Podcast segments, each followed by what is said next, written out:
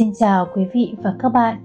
Đến với lời Chúa, ngày mùng 6 tháng 7 với chủ đề Trở lại với Chúa, dựa trên câu gốc Kinh Thánh, Sachari chương 1 câu 3 Vậy người hãy nói với chúng, Chúa các đạo quân phán thế này, Hãy trở lại với ta, Thì ta trở lại với các ngươi.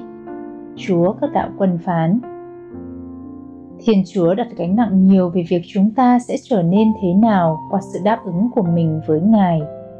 Nếu chúng ta đã rời xa Chúa, Ngài kêu gọi chúng ta trở lại với Ngài.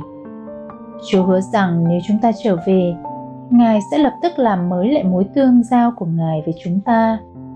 Giặc cơ chương 4 câu 8 hứa rằng nếu chúng ta đến gần Chúa, Ngài sẽ đến gần chúng ta. Matthew chương 7 câu 7 đảm bảo rằng nếu chúng ta tìm kiếm Chúa Jesus Christ, chúng ta sẽ tìm được Ngài. Đời sống của người theo Chúa phần lớn dựa vào sự đáp ứng của chúng ta và niềm khao khát được kinh nghiệm Chúa trọn vẹn nhất. Tại sao có một số tín hữu dường như bước đi với Chúa cách sâu nhiệm hơn những người khác? Tại sao một số người có thể cầu thay một cách đầy quyền năng đến nỗi làm thay đổi cả chiều hướng của các quốc gia?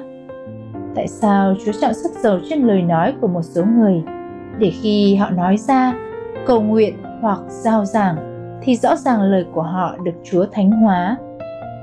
Bởi vì những người này đã cam kết đeo đuổi tìm kiếm Chúa cho đến khi sự hiện diện của Ngài thật sự đầy quyền năng trong đời sống họ.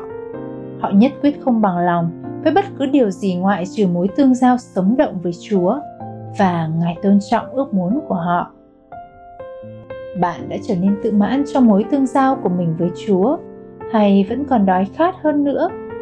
Đừng để mình thỏa lòng về mối tương giao với Chúa đang đổ vỡ và thiếu mất quyền năng của Chúa Thánh Linh.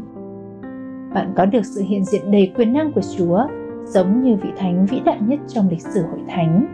Hãy trở lại cùng Chúa. Có nhiều thứ trong kho đang dành sẵn cho bạn nếu bạn trở lại với Ngài. Ngài chờ đợi sự đáp ứng của bạn đó. Cảm ơn quý vị đã lắng nghe. Bài suy nguyện được trích trong Kinh nghiệm Chúa từng ngày Experiencing God Day by Day của mục sư Henry và Richard Blackerby, bản dịch Loving Life Ministry. Xin chào và hẹn gặp lại quý vị vào ngày mai.